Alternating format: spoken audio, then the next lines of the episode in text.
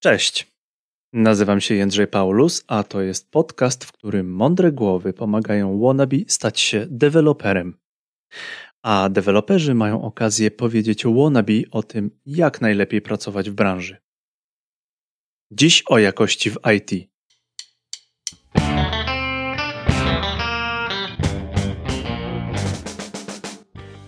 Rozmawiam z programistką, której na sercu leży jakość w kontekście branży IT i chyba w ogóle jakość. Rozmowę podzieliliśmy na trzy fragmenty: o fascynujących rzeczach, o wkurzających i o pomysłach na ulepszenie.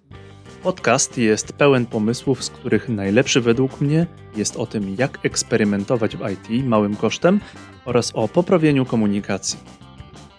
Nie ominiemy tematu uczenia się programowania oraz wsparcia juniorów. Dziękuję Krystianowi Zychowi za 5 gwiazdek i recenzję na Apple Podcasts. Jeśli uznasz naszą rozmowę za wartościową, zasubskrybuj ten podcast, a potem przekaż go dalej. Udostępnij link do tej rozmowy na serwisach społecznościowych, opowiedz innym o podcaście Developer Wannabe, a jeśli używasz ekosystemu Apple, napisz nam recenzję i zostaw 5 gwiazdek. Im więcej recenzji, tym wyżej jesteśmy w algorytmie i możemy docierać do nowych osób. A więc subskrybuj i podaj dalej.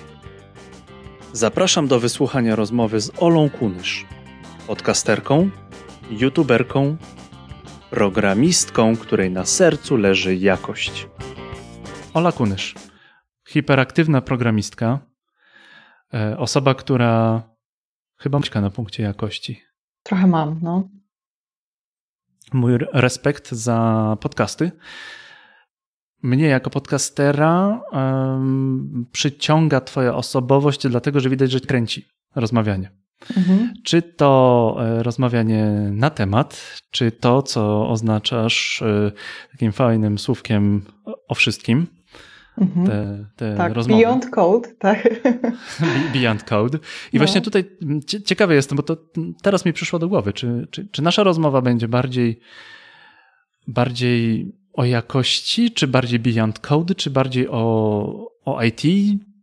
O czym, no. w, jaki, w, jaki, w jaki sposób ugryźć nasz, nasz, nasz temat? Mamy pewien, mamy pewien scenariusz rozmowy, mhm.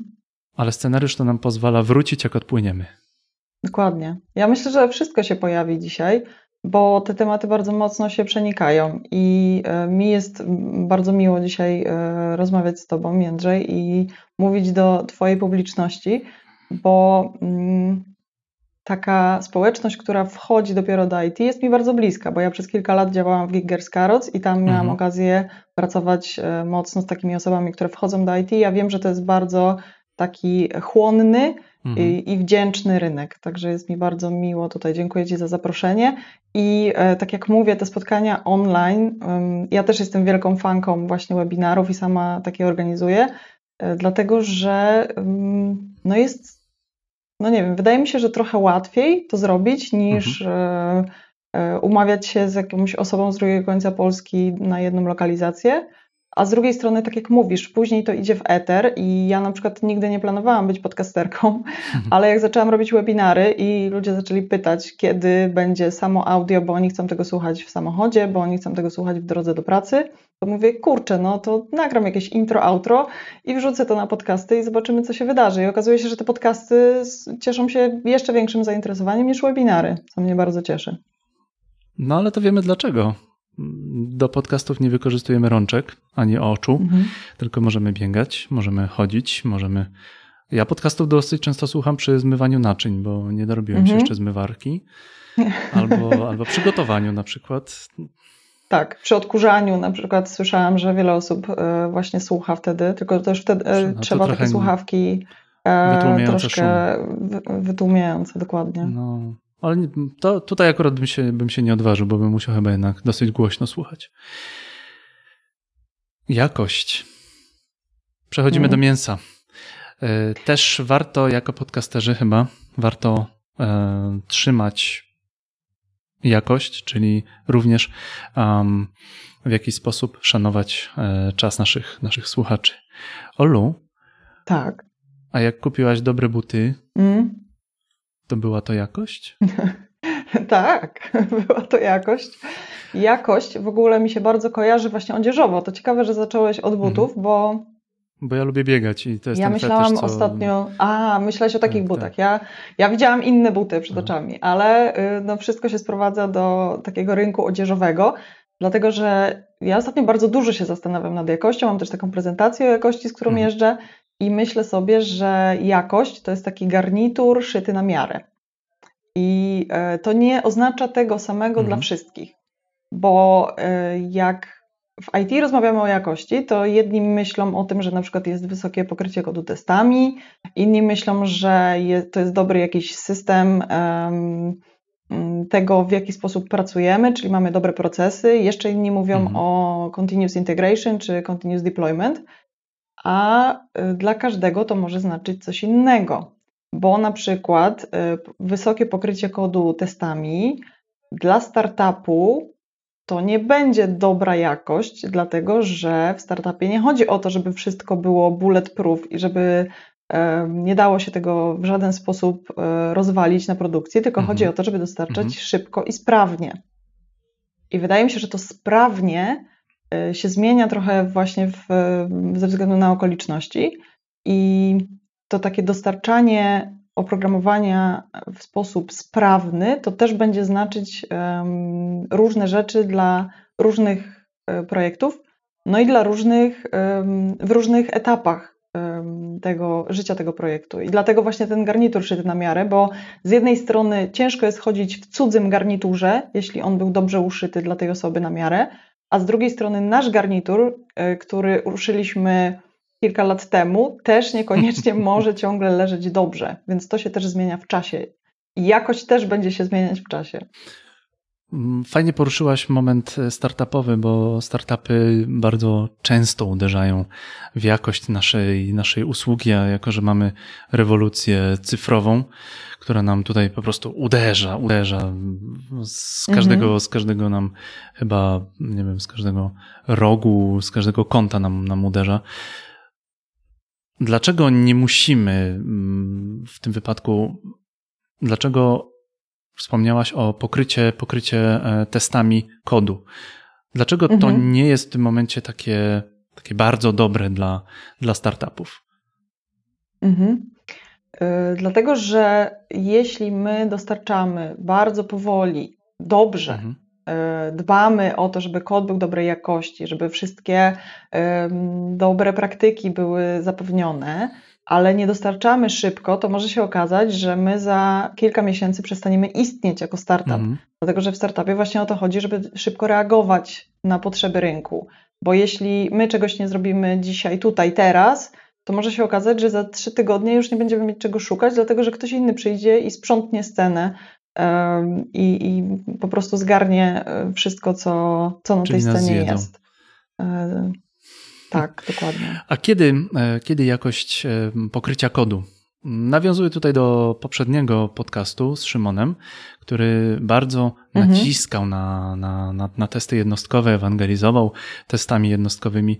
Kiedy ta jakość, kiedy pokrycie kodu e, testami świadczy o, o jakości. Mówisz, rzeczywiście, bierzemy, bierzemy sobie startup i musimy, no, mhm.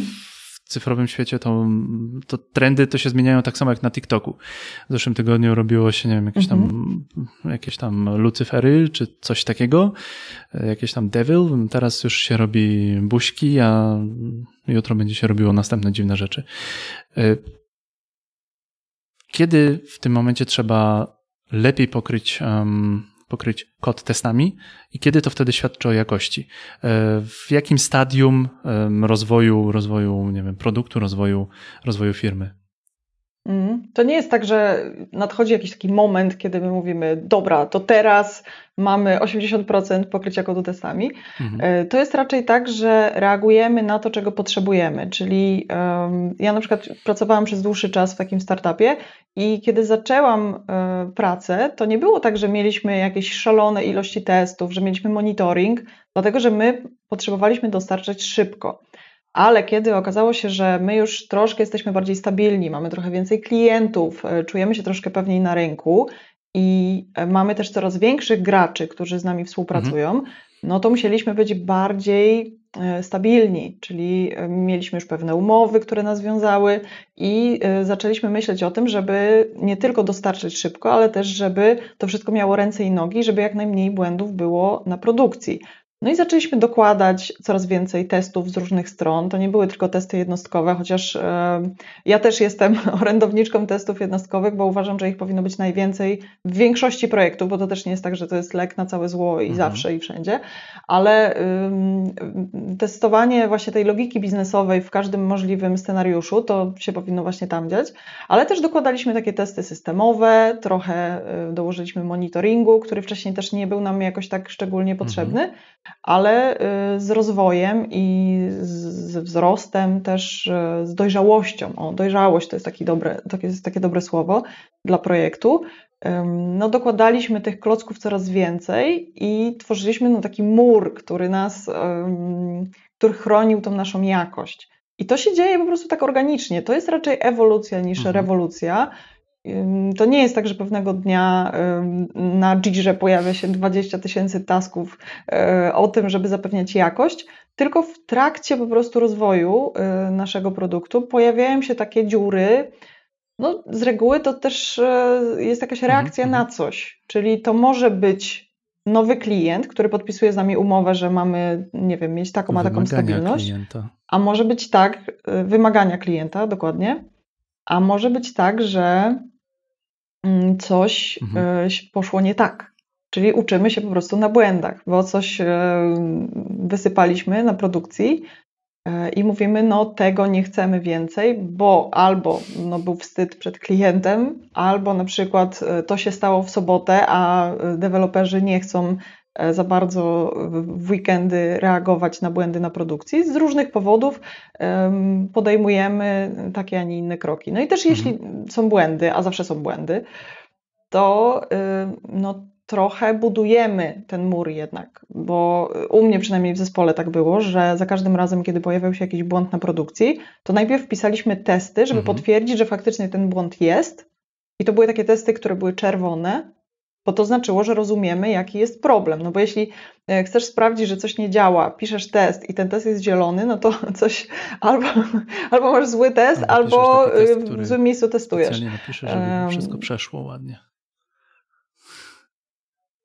Tak, to są takie bezużyteczne testy e, i nawet jak mamy 100% pokrycia kodu testami, to nic to nie daje, jeśli chodzi o jakość, bo jakość to nie jest jeden numerek pod tytułem e, code coverage e, na poziomie 90%, tylko testy we właściwym miejscu. I może się okazać, że pokrycie 10% kodu będzie cenniejsze, jeśli te testy są mądre i we właściwych miejscach, niż dążenie do jakiejś tam doskonałości tylko dlatego, że mamy na przykład, nie wiem, jakiś KPI firmie. Nie, no takie dopychanie um, kolanem, żeby wszystko wyszło KPI, no to to jest dosyć, dosyć częsta rzecz, ale, ale chyba nie powinniśmy tak robić. Um, może to jest bardzo takie, takie podejście poetyckie, idealistyczne,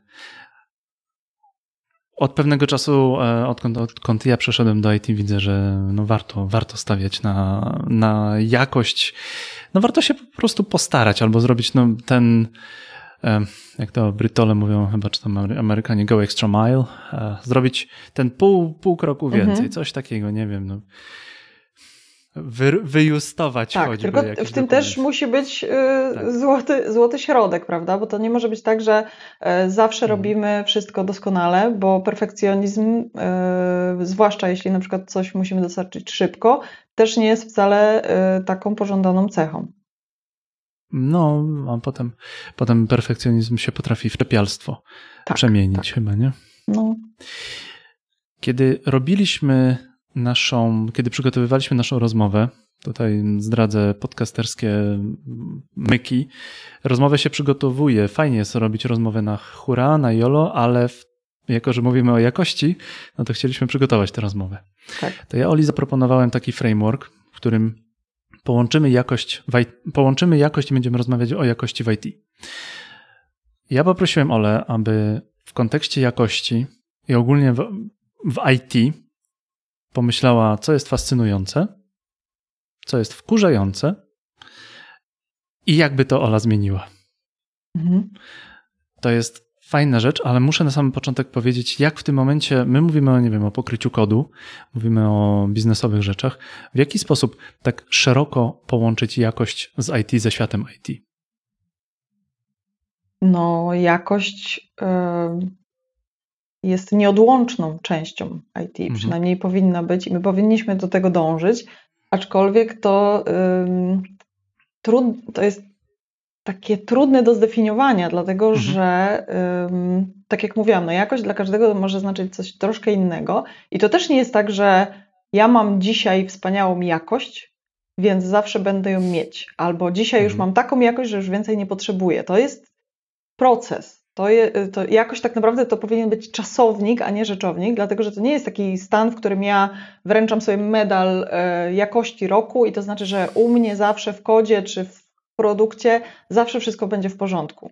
Mhm. To jest raczej takie właśnie dążenie do doskonałości, ale ze świadomością tego, że tej doskonałości nigdy się nie osiągnie, bo nie ma czegoś takiego, że um, software, um, kawałek kodu jest doskonały i nic nigdy tam się nie wydarzy złego. No można mhm. oczywiście um, przyglądać mu się, zapewniać tą jakość, ale no gwarancji nikt nie da i um, wiadomo, że jeśli um, pracujesz nad oprogramowaniem, które na przykład e, od którego zależy ludzkie życie, to tam te procesy zapewniania jakości są dużo bardziej skrupulatne i dużo więcej jest um, takich no, wymagań po drodze, które, które muszą być spełnione, ale to też nigdy nie jest tak, że to jest 100%, bo nawet te najlepsze firmy, które stosują powiedzmy Six Sigma, to Six Sigma to nie jest 100, to jest tam 99 z, z groszami to, co powiedziałaś, że to jest cały czas proces, że, że no,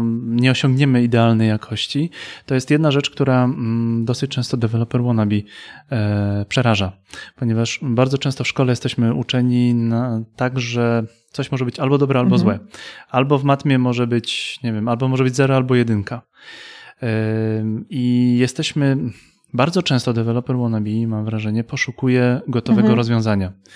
I to jest chyba taka. Mhm. Mm, to jest e, to, o czym zaraz powiemy, o, o ciągłej nauce otwartości na zmianę. Jesteśmy przyzwyczajeni do tego, że nie wiem, robimy pierwszą klasę i mamy tam jakieś tam ułamki.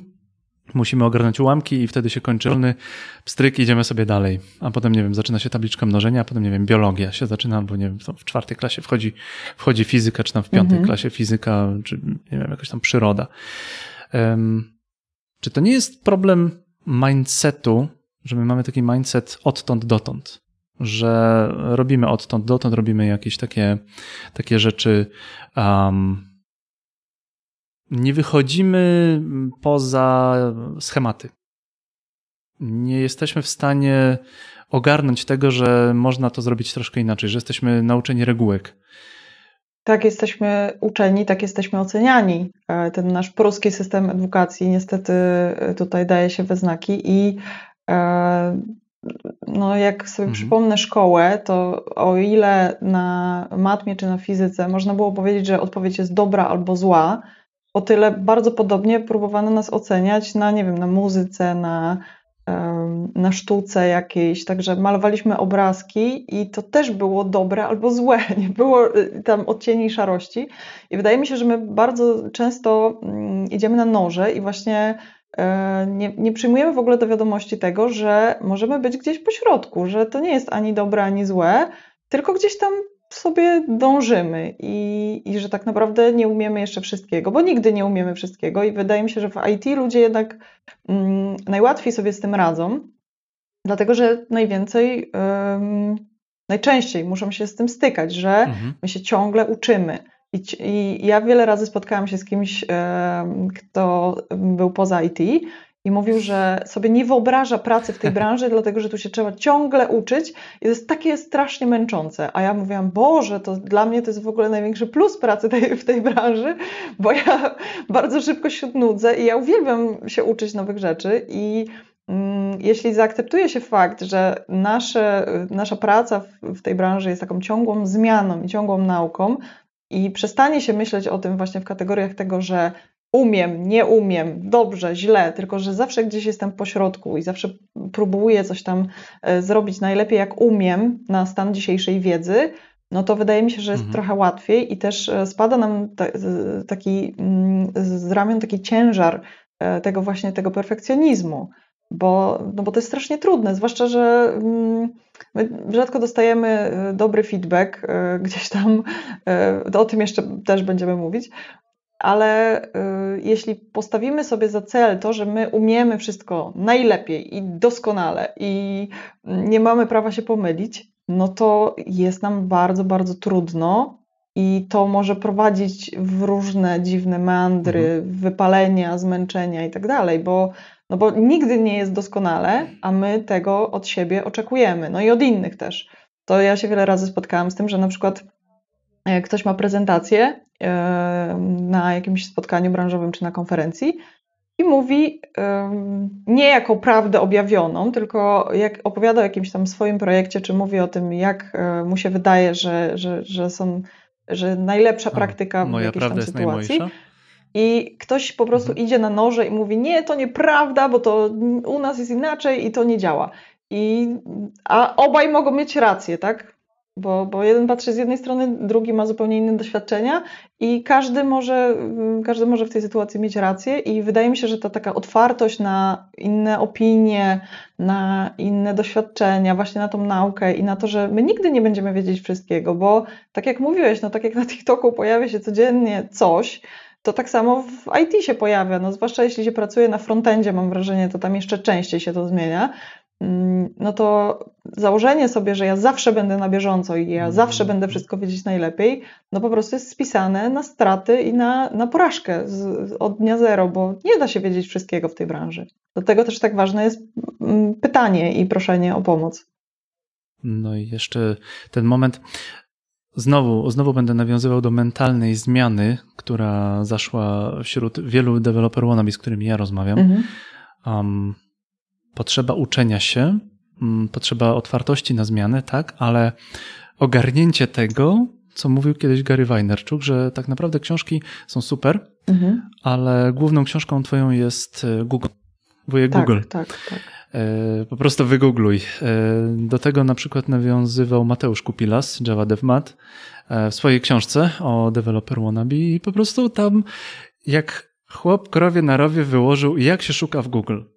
Bo się okazuje, że nie wszyscy ogarniamy, jak się, no. jak się, jak się szuka rzeczy w Google, że nie wiem, co oznacza plusik, co oznacza, co oznacza cudzysłów, y, jak zawęzić szukanie. Ale nawet dobór, dobór słów, nie? Dobór słów. E, ja mam czasami takie wrażenie, jak pracuję z, z juniorami, e, że mhm. ktoś podsyła mi jakieś zapytanie.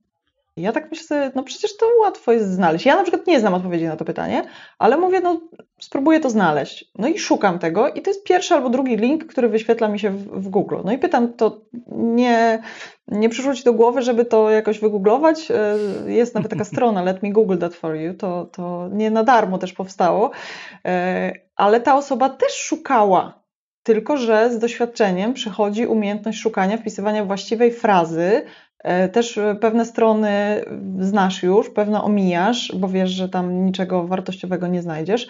No i jak e, masz to właśnie to doświadczenie w googlowaniu, no bo to też jest jakaś umiejętność, to jest ci łatwiej znajdować pewne rozwiązania, ale no to mm, też mhm. łatwiej odsiewasz te złe informacje, no bo w Google znajdziesz wszystko i na Stack Overflow znajdziesz każdą każdą informację. Ostatnio słyszałam o tym, że e, to, co e, hakerzy robią, to wchodzą na Stack Overflow, szukają niewłaściwych odpowiedzi albo takich, które mają jakieś dziury w bezpieczeństwie i patrzą, kto zaplusował jakąś odpowiedź właśnie albo ta osoba, która była autorem, albo te osoby, które zaplusowały, no i sprawdzają, w jakich firmach pracują, no i to już potem tak idzie, bo, bo już wiadomo, kto użył tego kawałka kodu, bo najczęściej ludzie po prostu kopiują ze Stack Overflow, nie zmieniając tego, więc nie zastanawiałem się nad tym, że tam jest dziura na przykład w bezpieczeństwie. A bezpieczeństwo, no to też jest jakość, ale to już jest, to też jest temat w ogóle na osobny webinar. Stack Overflow Developer, gdzieś widziałem taką, taką koszulkę, czy jakąś taką okładkę tych typowych tak, tak, do, tak. do no. nauki programowania. Jeszcze chciałem nawiązać do jednej rzeczy, ty mówiłaś o frontendzie. E, we mnie, mnie utwierdziła mm, w przekonaniu, że idę w dobrą stronę, mm, wypowiedź e, Wesa Bossa.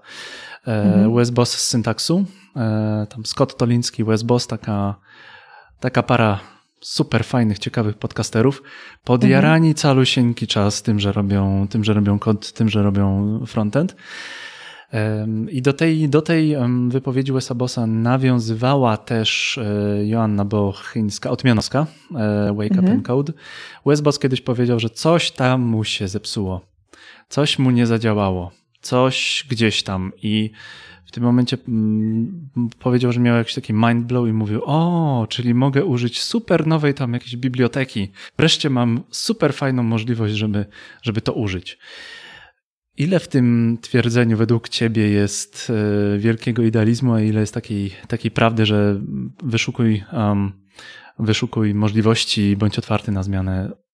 Gdzie tutaj, gdzie tutaj jest, e, gdzie tutaj się kończy idealizm, a gdzie się proza życia zaczyna w takim, w takim, w takim momencie, gdzie gdzieś coś się e, zepsuje, a my w tym momencie mamy wielką możliwość użycia czegoś nowego? Właśnie z tym używaniem czegoś nowego to też jest. Yy też jest dyskusyjne, mhm. bo jeśli my wiemy na pewno, że to jest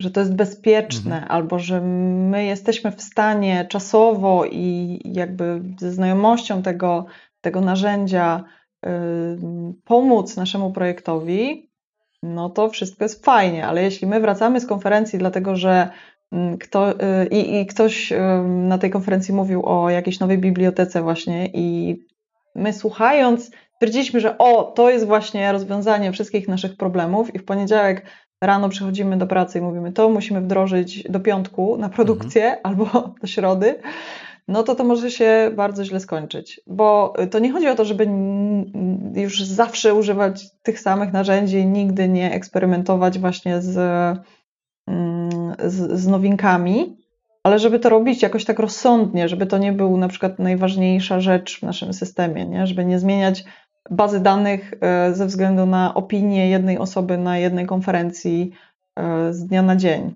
Tylko właśnie małym mhm. kosztem. Eksperymentujmy tam, gdzie jest to w miarę bezpieczne e, i potem, jeśli uczymy się tego, bo to nigdy nie jest tak, że narzędzia są doskonałe. Mhm.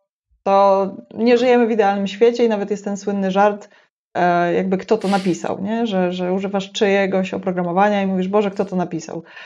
Bo mm, my jesteśmy przyzwyczajeni do tego, że my coś oddajemy i to nie działa dobrze. Natomiast mamy bardzo mało tolerancji na to, że cudze rozwiązania też nie działają dobrze.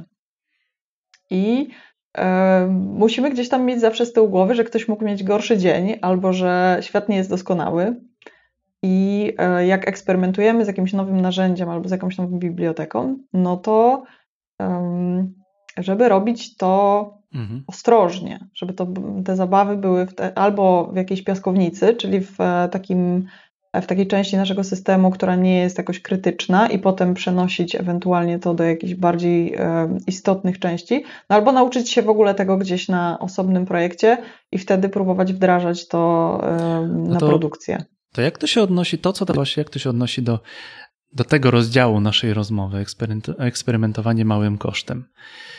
Mm, rozumiem piaskownica, ale w tym momencie tak, takie mam wrażenie, że e, ja mówię, nawiązuję do słów USA Bossa, który tak bardzo entuzjastycznie podszedł do, do tego, że ach, mogę teraz wy, wykorzystać nową bibliotekę. Ty mówisz, że jak coś działa, no to niekoniecznie ostrożnie, jak tutaj, jak tutaj to zrozumieć? Mhm. Jak, jak się odnoszą te Twoje słowa do, do naszego rozdziału eksperymentowanie małym kosztem? To jest, to jest według Ciebie fascynujące. To jest fascynujące, że mamy te wszystkie narzędzia, że możemy z nich skorzystać, że możemy się tym pobawić, e, ale niekoniecznie musimy to od razu pchać mhm. na produkcję w dniu zero. Także gdzieś tam, e, gdzieś tam w tym wszystkim trzeba znaleźć balans. I taki po prostu zdrowy rozsądek, bo oczywiście mm, zawsze w projekcie dobrze jest, jak jesteśmy różnorodni, dlatego że potrzebny jest ktoś, kto się jara nowinkami i przynosi i czyta blogi i jedzie na konferencje i mówi: Ej, słuchajcie, bo tutaj jest taki super tool, musimy tego użyć. I właśnie tutaj masz tego, tego podcastera, który po prostu ma nowe narzędzie i jest nim zafascynowany. I powinna też być taka osoba, która mówi hola hola, ale mm, czy to jest bezpieczne, czy to, czy możemy tego użyć, czy to w danych okolicznościach będzie działać, a co się stanie, mhm. jeśli się wysypie i tak dalej. I w tym momencie ten projekt ma szansę przetrwać, ale też się rozwijać, bo no nie może być albo w jedną, ani, ani jedną, ani w drugą stronę.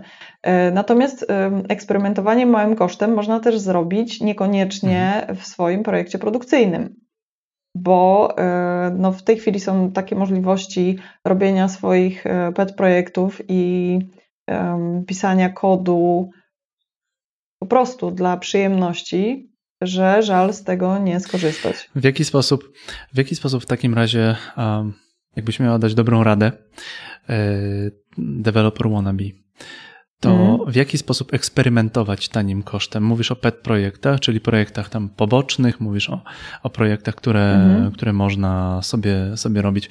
Prawdopodobnie developer wannabe nie jest jeszcze, mm, nie ma jeszcze doświadczenia komercyjnego. W jaki sposób eksperymentowanie może pomóc mm -hmm. developer wannabe? Takiej osobie, która jest zafascynowana tym, że coś się dzieje na ekranie, coś tam się robi?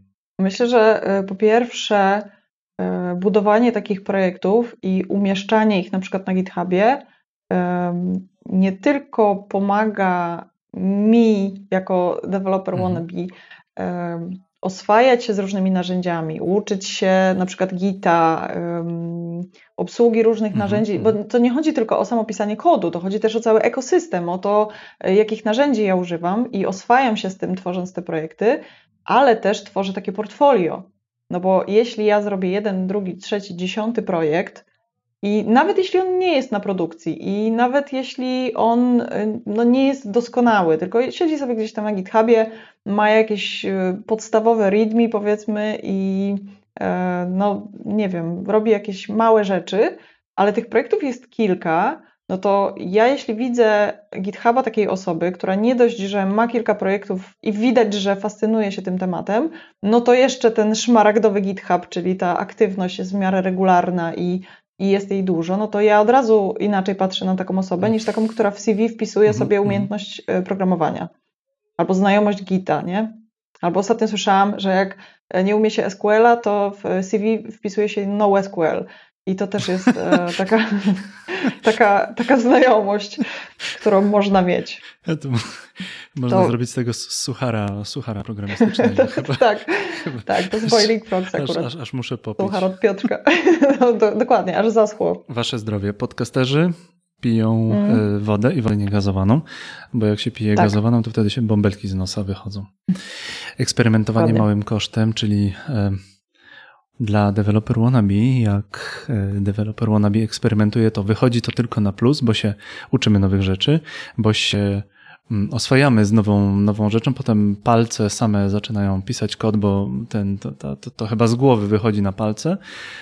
Plus dostajesz mhm. jeszcze bonus punkty za to, że masz częstą aktywność. Jak się będziesz ubiegać o robotę, no to jest, mhm. to, pewien, jest to pewien plusik. Tak, tak. A ciebie ostatnio chyba machine learning za, za zakręcił, rozgrzał ci głowę, nie wiem, rozpalił ci głowę. Oj, tak. Opowiadaj, tak, tak. ponieważ to jest rzecz trzecia fascynująca, którą poprosiłem Ole o to, aby opowiedziała. Ekscytujące, mhm. fascynujące, mm. oczywiście w kontekście jakości. Opowiadaj o tym, jak cię rozkręcił, co, no, jak ci rozpalił głowę machine learning.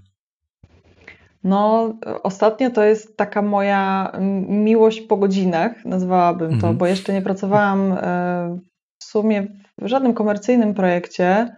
Takie kawałki, powiedzmy, uczenia maszynowego mieliśmy w moim poprzednim projekcie, ale tak, żeby wejść w to tak na maksa, powiedzmy, data scientist, e, to jeszcze nie jestem, ale lubię bawić się z tym właśnie małym kosztem, eksperymentując e, w domu, gdzieś tam na swoich projektach. No i udało mi się popełnić nawet e, jakieś prezentacje w tym temacie, mhm. jakieś wyszukiwanie wizualne na Pokémonach, jakieś artykuły do programisty, też na podstawie i wyszukiwania wizualnego, i rozpoznawania obrazu. No i dzięki temu też, że odważyłam się i wysłałam moją prezentację na kilka konferencji, no to weszłam też w takie środowisko, które się tym zajmuje. No i mm, to jest taki etap, kiedy dowiadujesz się, czego nie wiesz, jak, jak, bardzo jest jeszcze e, daleka droga przed tobą, żeby wiedzieć e, dużo, e, mhm, tyle, mhm. ile chciałabym wiedzieć, e, ale no jest to ekscytujący na pewno świat i e, też obserwuję to, co się dzieje na świecie. I e, najbardziej, szczerze mówiąc, podobają mi się takie projekty, które są kompletnie bezużyteczne, ale są E, bardzo ekscytujące z punktu widzenia technologicznego i właśnie nad czymś takim teraz e, pracuję, żeby, mm, bo to, ponieważ jest to moja praca po godzinach, to żeby przynosiło mi to jak największą przyjemność, to właśnie eksperymentuję z takimi rzeczami. Zdradzisz, no bo gdzieś tam co? mam z tyłu głowy. E, akurat teraz taka aplikacja do rozpoznawania emocji, mhm. z, żeby wykryć emotki. To znaczy, zbiorem jakby jest zestaw emotikonów, no i rozpoznawanie twarzy czy, czy ręki. E, właśnie ręką się kiedyś zainspirowałam na Twitterze chyba taki chłopak pokazywał, jak wykorzystał TensorFlow. A, to jest taka biblioteka przed... do, tak. do rozpoznawania mhm. właśnie tych gestów. No i chciałam coś takiego zrobić właśnie do rozpoznawania emotek w ogóle. I bardzo jestem ciekawa tego. Już tam zaczęłam szukać na razie narzędzi, bo w machine learningu jest mnóstwo takich e, prostych dróg. Mhm. To znaczy, oczywiście można tam wejść bardzo głęboko, ale to od ciebie zależy, jak głęboko wchodzisz bo żeby zacząć, to jest bardzo łatwo zrobić coś mhm. i zobaczyć tego efekty. To jest trochę tak, jak ludzie uczą się y, programowania na frontendzie i mówią, że wolą siedzieć tam, dlatego że cokolwiek nie zrobią, to od razu widzą tak. rezultat. No to w machine learningu jest jeszcze fajniej, bo tam nie dość, że coś widać, to tam się jeszcze coś dzieje i różne rzeczy z tego wychodzą. No i jak pokazuje moja prezentacja o Pokémonach, y, ludzie dość y, tak dobrze reagują na to i um, jeszcze jak dobierzesz odpowiednio zbiór danych, no to w ogóle każdy gdzieś tam może się do tego odnieść. Także ja jestem mm, ewangelizatorką właśnie bawienia się y, z machine learningiem, tym bardziej, że ważne problemy czekają. I mnóstwo prawdziwych problemów y, można rozwiązać właśnie za pomocą uczenia maszynowego, sztucznej inteligencji w ogóle, y, ale no to nie może być tak, że to jest nasz pierwszy projekt. Tak jak było z tym eksperymentowaniem małym kosztem, to nie może być tak, że ja uczę się TensorFlow i od razu robię coś, od czego tam zależy bezpieczeństwo mhm. ludzi. Tylko mm, ja najpierw muszę zrobić kilka jakichś takich innych projektów, właśnie typu y, jest taki projekt Is it a hot dog? I który mówi ci, czy coś jest hot dogiem, czy nie. to, jest, to jest chyba w ogóle z serialu y, tej, tej Doliny Krzemowej, ale ta aplikacja naprawdę istnieje i można ją ściągnąć i ona jest troszkę zbiasowana ketchupem albo musztardą, bo jeśli jest zygzak, to nawet jeśli to jest but, y, ale jest zygzak z musztardy, no to ona mówi, że to jest hot dog. Y, także mm, takie aplikacje są zdecydowanie ekscytujące, ale też pokazują, że mhm. e, w kilka godzin tak naprawdę można stworzyć coś fajnego e, i nabrać prawdziwych umiejętności, bo mm, to, że uczymy się na hot dogach, czy na Pokémonach, czy na jakimś innym zbiorze danych i śmiejemy się z tego, bo albo na mhm. przykład no, rozpoznajemy emotki, to jest przyjemne, natomiast zdobywamy prawdziwe umiejętności. I one mogą nam później posłużyć do tego, żeby rozwiązywać problemy, nie wiem, zatłoczonych miast, y, smogu, czy teraz na przykład y, koronawirus też wiem, że mm, są jakieś takie próby okiełznania tego sztuczną inteligencją i że podobno całkiem dobre rezultaty to przynosi. Nie wiem dokładnie na czym to polega, ale wiem, że no, są ruchy w tę stronę. Ale ja na przykład jako taki um, data scientist wannabe nie będę się zajmować takimi problemami, no bo ryzyko jest za duże. Dlatego warto się uczyć na hot dogach i innych Pokémonach, żeby później móc e, rozwiązywać prawdziwe problemy i robić takie rzeczy, które mają znaczenie. Bo wydaje mi się, że to jest najbardziej fascynujące w programowaniu, że można robić rzeczy, które mają znaczenie i, no, i zmieniać Wiesz, trochę jeszcze świat. tak przyszło. Cały czas wraca ten TikTok. To jest e, ciekawa rzecz. Teraz y, mówimy o mhm. trendach mhm. na TikToku i że y, ostatnio trendy, trendy w biznesie um, cyfrowym zmieniają się jak trendy na TikToku. Ostatnio chyba na TikToku e, wielkim trendem jest robienie e, buziek z buziek, czyli e, człowiek sobie robi, stawia cztery buźki, okay. puszcza odpowiednią muzyczkę, to jest taka charakterystyczna muzyczka i robi mhm. odpowiednie grymasy, czyli po prostu cztery emotikony, nie wiem, tam mrugający, puszczający oczko, wystawiający język, tam jakiś smutny, wesoły. Mhm. Masz tutaj chyba, wystarczy wejść na, na TikToka i masz chyba milion czy 10 tak. milionów filmów, które podobne, podobnie wyglądają, mają podobny, podobny materiał. Mogą ci w jakiś sposób pomóc. Nie wiem, tylko chcę tak rzucić, rzucić swobodną myśl. No, to jest dobry zbiór e, do, danych do uczenia, to, to prawda. No i tak, y, no, byłoby, to, byłoby to bardzo ciekawe. Ja myślę, że to też, jeśli dojdzie do tego, że, że zrobię ten projekt i zrobię tą prezentację na podstawie tego projektu, to wykorzystam publiczność i to dopiero będzie wesołe, y, jak. Um, Cześć Szymon. Dzisiaj też, dzisiaj też o jakości. Cały tydzień w ogóle. Y, to chyba taki, taki trend w ogóle teraz jest, że dużo się dzieje w temacie jakości. Jesteś osobą, która ma kręćkę na punkcie jakości, takie mam wrażenie. Mhm. A co Ole wkurza, jak nie ma jakości? O, e, znaczy... Nie może być słodziutko. My tutaj sobie o TikToku, o buźkach, o emotikonach. Daj mi mięso, co Ole wkurza? E, wiele rzeczy. nie wiem, gdzie mam Ale zacząć. W, w kontekście jakości w, w, w, w, pracy, w pracy w, w IT. Ja myślę, że powiem coś, co może nie jest oczywiste, ale bardzo denerwują mnie mm, problemy z komunikacją. To znaczy, nawet nie tyle same problemy, co niechęć do dobrej komunikacji i niechęć takiego zdobywania takich umiejętności miękkich.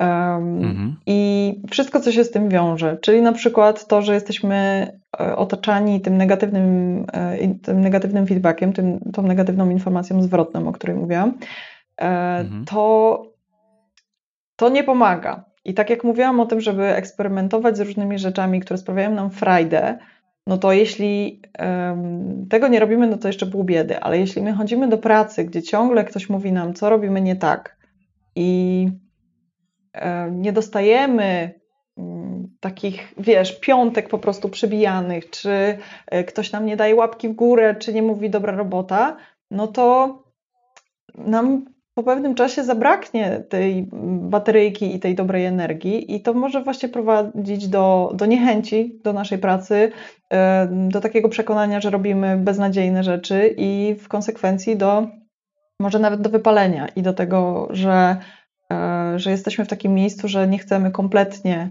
kodować już, co jest bardzo smutne, bo, no bo jest sporo problemów tego świata do rozwiązania i szkoda by było, żeby połowa e, programistów się nagle e, przebranżowiła i zaczęła paść owce albo robić meble, albo nie wiem, kleić garnki, a właśnie takie są pragnienia, bo ja jak spotykam osoby, które myślą o tym, żeby wyjść z tej branży, bo mają dosyć, to rzadko to są osoby, mhm. które chcą zrobić coś obok.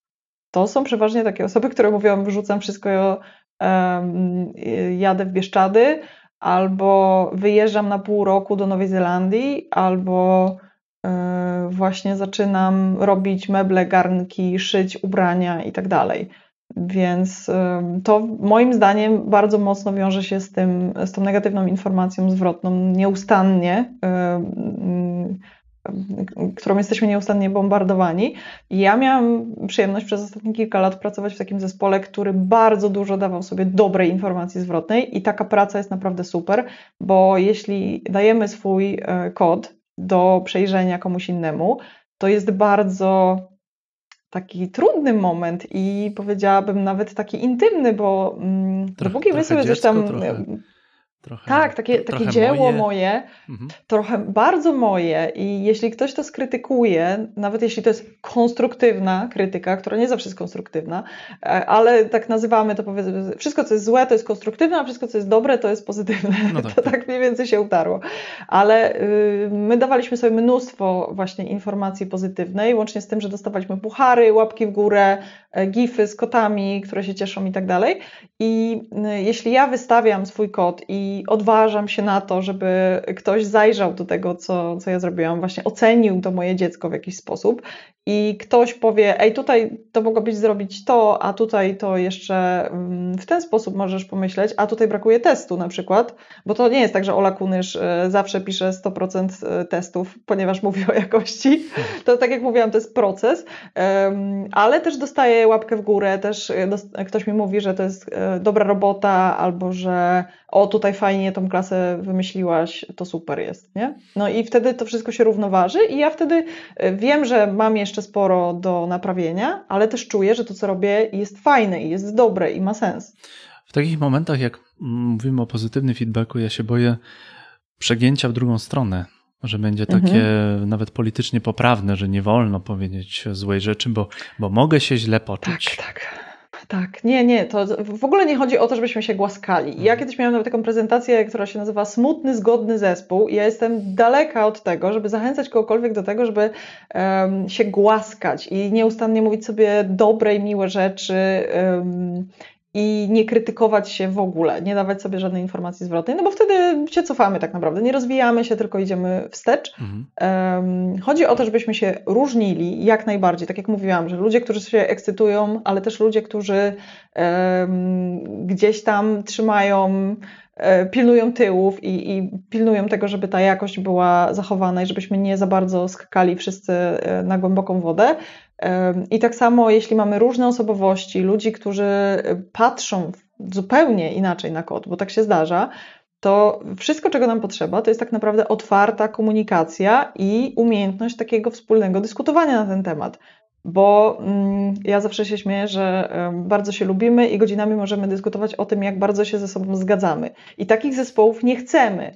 I jeśli widzisz coś takiego w swoim zespole, to znaczy, że czas odejść, bo, bo się kompletnie nie rozwijasz. Trzeba się trochę ścierać i trzeba się troszkę um, otwierać też właśnie na te inne pomysły. Musimy się od siebie różnić, um, ale róbmy to wszystko w takim duchu. Ej, my tu jesteśmy w jednym celu. Ta jakość jest naszym wspólnym celem. To nie jest tak, że my toczymy tutaj jakąś wojnę, tak samo jak są wojny um, programiści, testerzy. To w ogóle jest najgłupsza wojna świata, bo cel jest jeden zapewnianie jakości, a y, skaczemy sobie do oczu, no bo y, jedni się obrażają na drugich, no bo robią sobie na złość. No, to jest takie trochę um, dziecinne, moim zdaniem. Mamy bardzo ciekawy ciekawą uwagę od Szymona. Szymona, który w 35 mhm. odcinku podcastu wystąpił. Nawet Szymon dał nam bardzo fajny um, poradnik, jak przyjmować, um, jak dobrze robić i przyjmować code review, czyli, czyli konstruktywną krytykę. To jest nawiązanie chyba do tego, że warto się ładnie różnić, warto się, warto się mhm. dobrze, do, do, dobrze różnić. No tak, głaskanie się nie jest ok, Um, mówiłaś też o y, takim, takim podejściu w drugą stronę, że jeżeli ktoś w ogóle nie głaszcze, a jest najmądrzejszy, mhm. to też jest rzecz, która trochę ole wkurza, ale masz do tego tak. takie dosyć ciekawe podejście. Nie. Jak ogarniać no, takie, bo... takie, takie momenty? Ja podczas tej mojej prezentacji właśnie o jakości mówię o tym, że ego jest jednym z naszych najpotężniejszych wrogów, dlatego że jak my zaczynamy bardziej przejmować się tym, jak my wyglądamy w oczach innych albo co inni o nas pomyślą, a przestajemy dbać o dobro zespołu, no to, to nic gorszego nie może się stać. I ktoś słusznie zauważył, że nie chodzi o ego, Chodzi o wielkie ego, właśnie wybujałe ego, takie, które mm, zasłania nam oczy, e, bo często jest tak, że boimy się zapytać o radę. Boimy się poprosić o pomoc. No tak, ale ja tutaj. Ja tutaj ja dlaczego? Tutaj odpowiedział znowu, że bardzo często, mm. jak nie wiemy, to znaczy głupi jesteś. Mniej więcej. No, tak, bo ktoś, to, to nie jest tak, że y, to się bierze mhm. znikąd. My to gdzieś, y, gdzieś się tego uczymy. Jeśli y, popatrzysz na takie dziecko do lat pięciu, to ono nie boi się zadawać pytań. I my to mamy naturalne w sobie, że chcemy się uczyć i chcemy się dowiadywać nowych rzeczy. Nie boimy się zadawać pytań. Wręcz dzieciaki po prostu potrafią zamęczyć na śmierć tymi pytaniami, i ktoś nas po prostu w pewnym momencie skraca, to znaczy y, przestaje, znaczy zaczynam mówić, że takie pytanie nie są ok, że my wszystko mamy się uczyć i umieć od razu i być grzeczni i nie zadawać pytań najlepiej. I jak jesteśmy w takim środowisku, to mm, później jak idziemy do pracy, to robimy dokładnie to samo. I to jest jedna strona medalu, ale druga strona medalu jest taka, że niektórzy nam to mm, jakby próbują nawet udowodnić. I właśnie tutaj to wielkie ego i te wojny takie ideologiczne. I znowu wiele razy byłam e, świadkiem na konferencyjnych afterach, gdzie tam po drugim, trzecim piwie się rozwiązywały języki. I ludzie wtedy nie rozmawiają o tym, jak fascynujące rzeczy robią w pracy, jakie to projekty tam się kroją na boku i, i, i jakie tam, nie wiem, zbiory danych wykorzystują do swojego uczenia maszynowego, tylko zaczynają się kłócić o jakiś framework, albo o najlepszą bibliotekę, albo o mhm. najlepszy język. Już pomijam te hierarchie takie technologiczne, że a programiści tego języka to są lepsi, a ci to są gorsi i tak dalej. To jest daremna po prostu dyskusja. Jeśli ktoś zaczyna taką dyskusję, to należy po prostu odwrócić napięcie i wyjść, bo taka osoba jest nie do przekonania kompletnie, najczęściej. E, ale mm, w ogóle te takie dogmatyczne nasze na, na, na, na i życie dyskusje e, na różne takie tematy, które no, są mało istotne, to jest bolączka e, tej branży. No, a potem te te informacje bardzo często, jeszcze te, te dyskusje bardzo często przenoszą się do internetu, gdzie ta anonimowość mhm. potrafi spowodować no po prostu czysty, czysty hejt. No to znowu krok do tyłu, weź się wody napij i pogadajmy o czymś innym. Albo, albo o tym, jakie fajne rzeczy robisz? No, e, pytanie jakby, e, czy musisz znosić ten hejt, czy nie?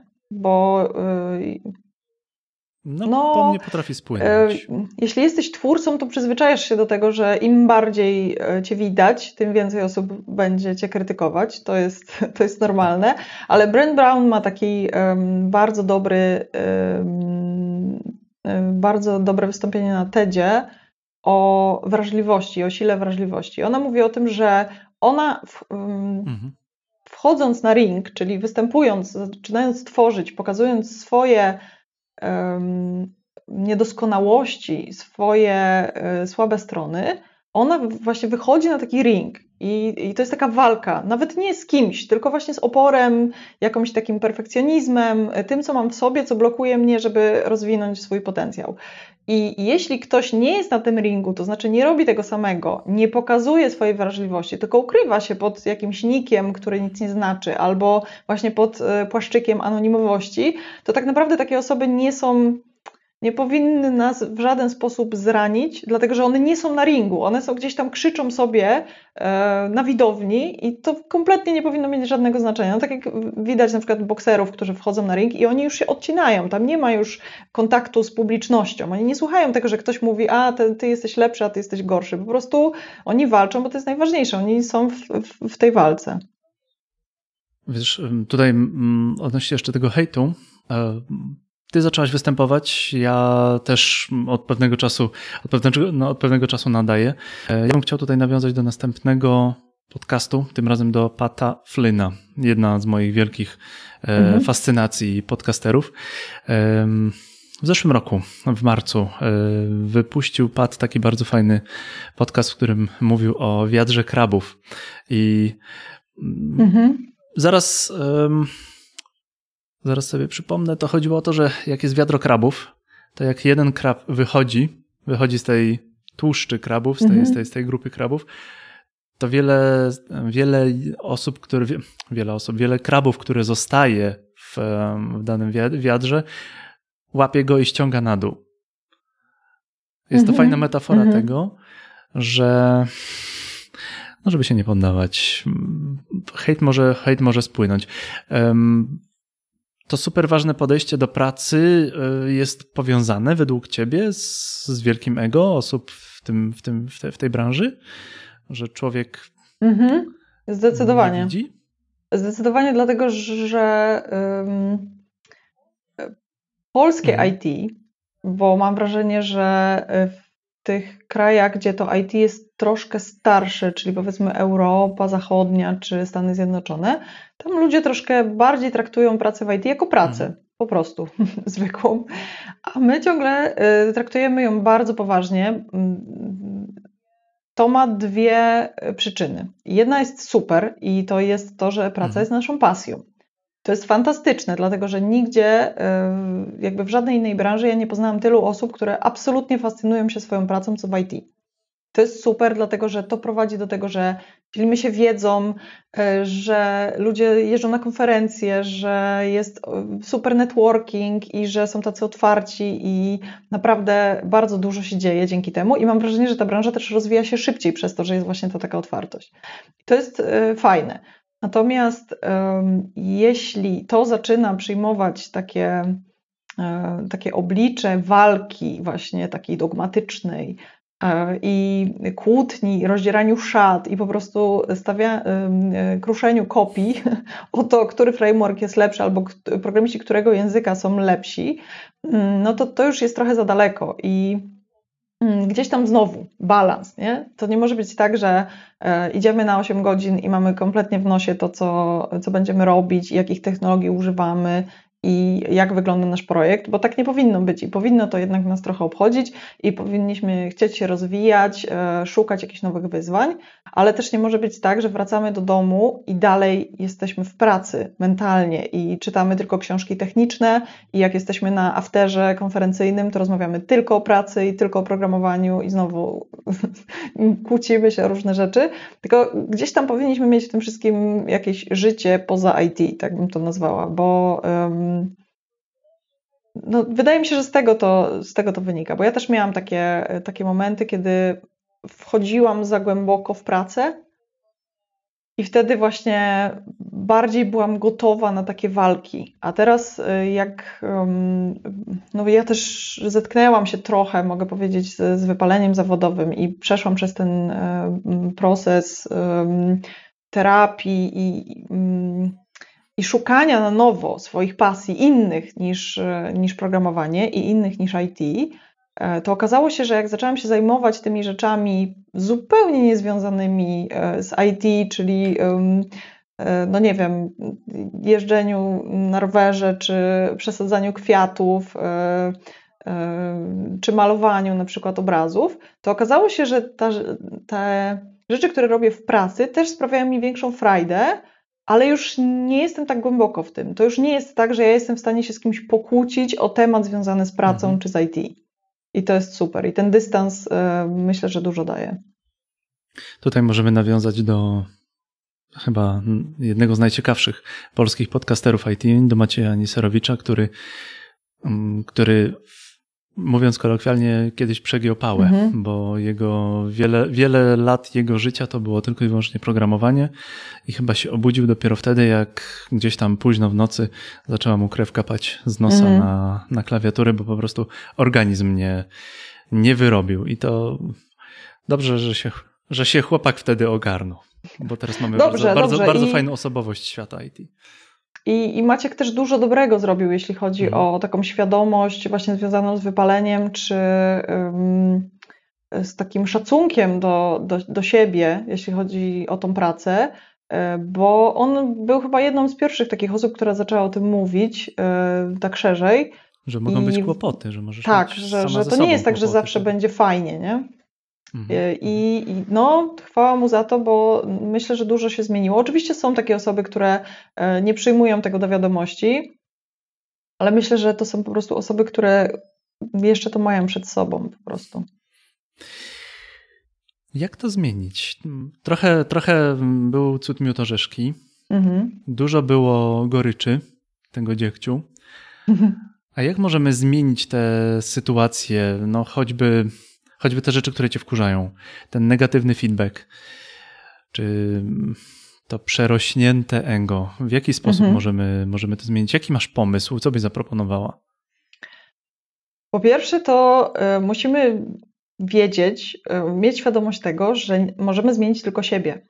Nie mhm. możemy zmieniać innych. I ja bardzo często słyszę takie pytania: a co mam zrobić, jeśli ktoś w zespole czegoś nie chce, y, coś chce za bardzo, albo jest taki, a taki?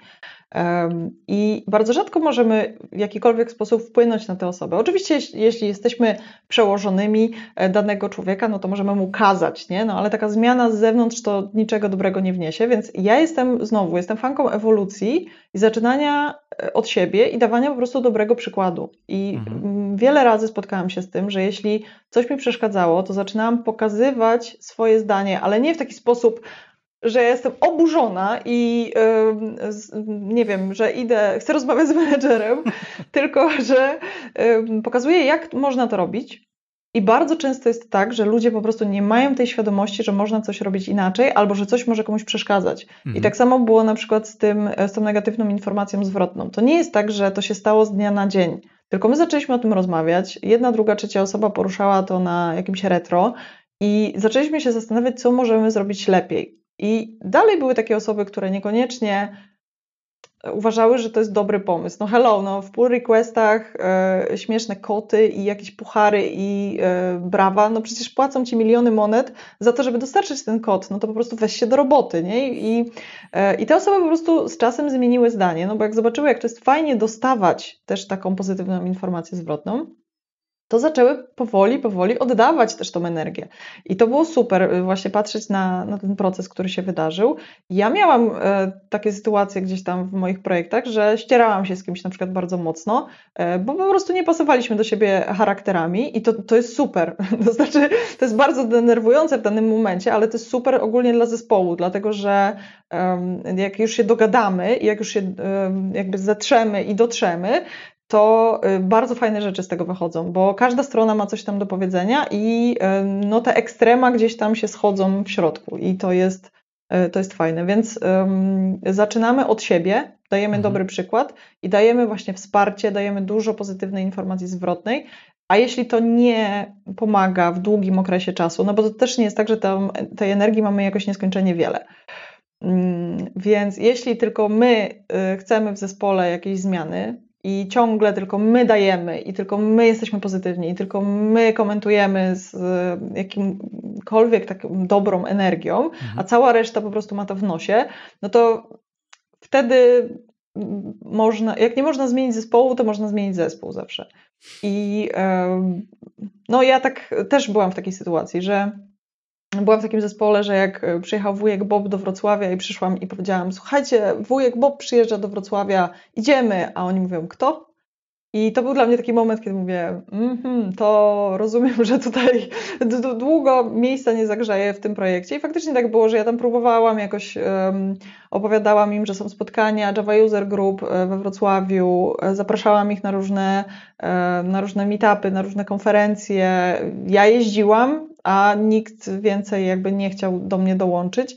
No i po pewnym czasie po prostu mi się to znudziło. Mhm. I, I, jeszcze trochę y, byłam w tym projekcie, a potem po prostu zmieniłam projekt. I jeszcze jest jedna rzecz, która, y, która, y, która jednocześnie wkurza, a jednocześnie jest, jesteśmy w stanie zmienić. To się znowu łączy z tym, z tym co ty mówisz o o negatywnym feedbacku, o sposobie komunikowania, o, o, o wielkim ego e, branży. Jakość również przejawia się w sposobie mówienia i to jest dosyć ważne dla.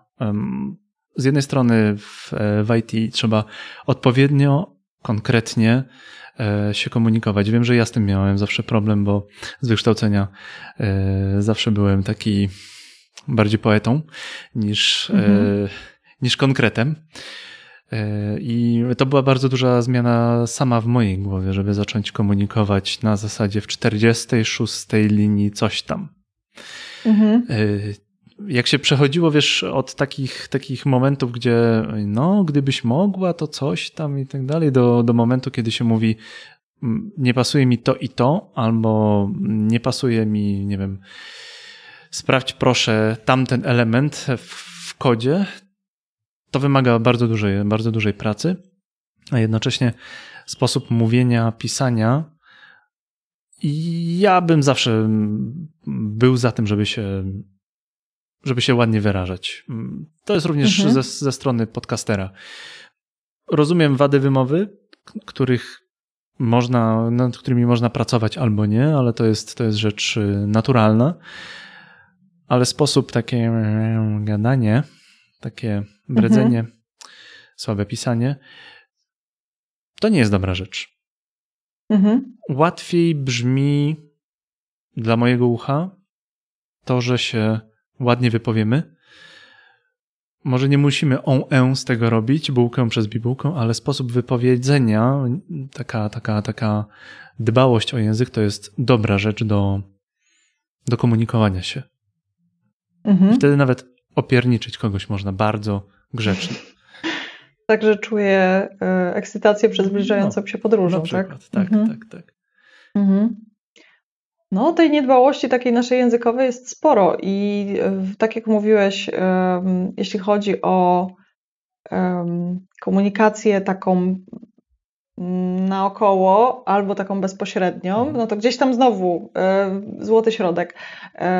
Jeśli chodzi o to, jak mówimy, E, czyli no Piotrek przybył, ma fa fascynującą swoją, fantastyczną prezentację o Euszyczy i ona nawiązuje do tego, że my bardzo dużo makaronizujemy i mówimy pójść tam tego pull requesta na feature brancha, nie? Co oczywiście jak siedzimy w zespole deweloperskim jest dość naturalne, natomiast my tak mówimy też jak wychodzimy z tego zespołu i zaczynamy tak rozmawiać mhm. E, z osobami, które są odpowiedzialne za tą część biznesową i one wtedy już nie za bardzo są w stanie się z nami dogadać, e, a to też świadczy o jakości, bo chyba też Piotrek mówił o tym, że um, oni kiedyś nie dostali, to znaczy nie wiem, czy on był w tym projekcie, ale zdarzył się taki projekt, który przepadł zespołowi, dlatego że zespół po prostu beznadziejnie się komunikował, tak niedbale um, używali wielu um, no, takich nieładnych składni i no, po prostu ten język był taki, że pozostawiał wiele do życzenia mhm. między sobą, ale też z biznesem i też to było widać na przykład na Jirze, w jaki sposób opisywali taski i to było takie, widać było, że kompletnie nie są zainteresowani tym, żeby komunikować się jakoś właśnie z większą dbałością. No i ten projekt został im zabrany z tego powodu. E, więc to pokazuje, że to nie jest tylko tak, że ktoś tam się tego e, czepia i, i ktoś bardzo chce nam uprzykrzyć życie, tylko no to wpływa na jakość, bo komunikacja i to, w jaki sposób my ze sobą rozmawiamy wewnątrz zespołu e, tego produktowego, ale też na zewnątrz, czyli praca z, z, klientem, to w jaki sposób piszemy maile, robimy, w jaki sposób rozmawiamy przez telefon, to ma wielkie znaczenie i świadczy też o nas. I tak jak mówiłeś, no jeśli ktoś ma wadę wymowy, no to może nad nią pracować w mniejszym czy większym stopniu. Ale jeśli ktoś ma mrocze tylko dlatego, że nie chce się y, mówić y, lepiej, no to to już jest lenistwo i to już jest niedbałość i y, no to może y, po prostu źle, źle o nas świadczyć. I wydaje mi się, że e, podcasterzy też, zwłaszcza tacy w IT, też trochę pokazują, że można mówić wyraźnie, przynajmniej tak, tak mi się wydaje, że jak słucham tych podcastów, to rzadko mam tak, żebym nie rozumiała, e, co dane osoby mówią. E, zdarzają się takie podcasty, e, ale nie w IT, co ciekawe. Może, może to dlatego, że jak już, um, jak już wychodzisz w eter, no to chcesz coś dostarczyć. Nie mhm. chcesz tereferę, nie chcesz gadu-gadu, mhm. a my tutaj i teraz ciekawe czy, ciekawe, czy takim podsumowaniem naszej rozmowy będzie to, że my właśnie tutaj sobie tralalala o jakości, czy jednak nasza rozmowa to jest jakiś taki przyczynek do, do tego, do takiego apelu, drogi słuchaczu, zrób te, ten, ten krok do przodu, ten, ten, ten krok więcej, zrób coś, coś więcej, żeby, żeby zapewnić jakość. No, wierzę w to. Ja zresztą mocno ewangelizuję ostatnio, jeśli chodzi o jakość taką e, niekoniecznie związaną z testami. Oczywiście e, testy to też gdzieś tam jest moja broszka, ale y, wiele rzeczy wpływa na jakość i czasami nawet nie zdajemy sobie z tego sprawy. Jeśli nasze na przykład niewinne wydawałoby się logi, które wpisujemy i tam czasami pojawia się polskie lorem ipsum, czyli tam różne niecenzuralne słowa i nam się wydaje, że żyjemy w bańce i nikt tego nigdy nie zobaczy. A potem e, na przykład jedziemy tramwajem, czy stoimy na dworcu kolejowym, a tam e, zaraz przed tym, jak pojawi się blue screen, na przykład jest komunikat, że coś się wysypało i to nie, nie jest wcale napisane, że niestety przy, z przyczyn od nas niezależnych wystąpił błąd, tylko raczej jest napisane tak, jakby ktoś miał tego nigdy nie zobaczyć i ktoś to akurat widzi. I takie rzeczy też o nas świadczą i one też świadczą właśnie o jakości. Więc takie małe rzeczy, no tak jak mówiłam, jakość to jest proces, to nie jest taka, takie miejsce, mhm. do którego my kiedyś dojdziemy i y, będzie można powiedzieć, że o, mamy fantastyczną jakość. Um, przynajmniej w, no, w większości projektów, bo wiadomo, że jak um, robisz e, systemy, od których zależy ludzkie życie, znowu to przypomnę, to tam zupełnie inaczej też wygląda to. Um, podejście do jakości. Zresztą Maciek Gadzica w, w, swojej prezentacji na ten temat mówił o tym, że my jako deweloperzy przyzwyczailiśmy się do tego, że nasz soft nie działa. I wszyscy się do tego też dookoła przyzwyczaili, że jak się um, wysypie stronę, no cóż, stało się. Albo że jak e, system przestanie działać, czy wyrzucicie nagle z systemu e, Twojego banku, no cóż, ale jak um, pracujesz nad takim systemem, od którego zależy ludzkie życie czy bezpieczeństwo um, jakichś większych grup ludzi, no to już nie jest takie, no cóż, tylko tam już um, pojawiają się prawdziwe problemy. Ale ja tutaj ciągle poruszam się w takim w takim obszarze projektów, gdzie co najwyżej może zniknąć jakaś kwota pieniędzy, nie? No to, to, to nic tam z reguły um, poważniejszego się w tych naszych projektach, nad którymi pracujemy na co dzień nie wydarza.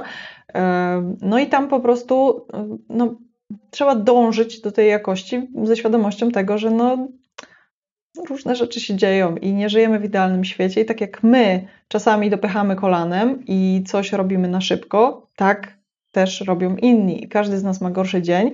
I jeśli ja na przykład coś zepchnę na testera, no to może się okazać, że ten tester ma też słabszy dzień. I potem jest taki, Szymon chyba dzisiaj nagrywał o tym TikToka właśnie, o tym, e, kto, czyj, kod, e, czyj jest, e, jeśli kod wchodzi dobry na produkcję, to czy zasługa jest dewelopera czy testera, no i w drugą stronę to działa tak samo, jeśli coś się sypnie, no to jest blame game i zastanawiamy się, kto jest winien.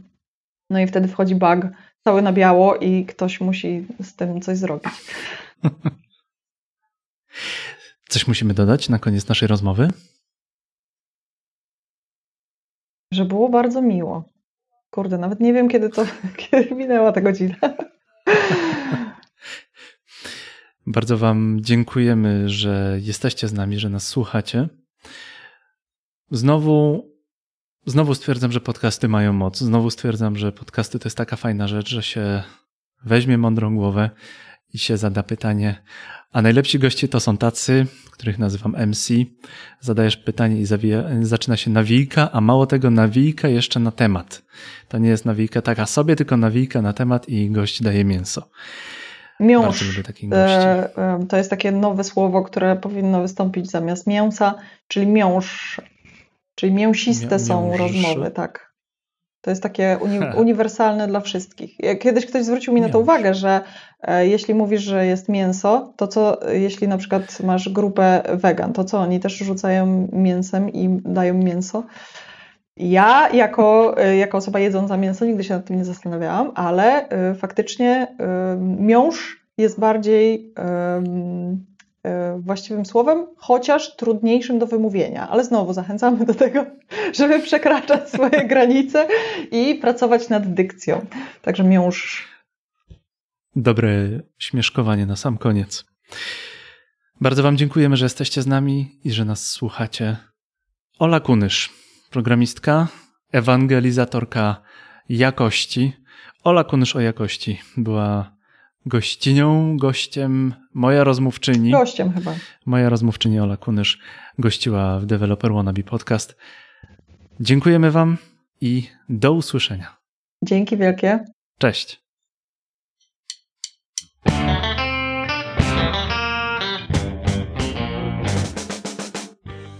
Bardzo dziękujemy za Twój czas i za to, że spędziłeś go z nami.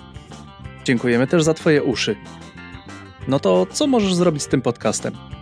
Jeśli już go przesłuchałeś, możesz go podać dalej, czyli na przykład udostępnić w social mediach albo opowiedzieć o nim swoim znajomym. Sprawdź, czy zasubskrybowałeś nasz podcast. Na Twojej komórce jest na pewno przycisk obserwuj bądź subscribe, subskrybuj. Dzięki temu nie przegapisz żadnego odcinka. Bardzo Ci dziękuję, że byłeś z nami. Do usłyszenia i do zobaczenia.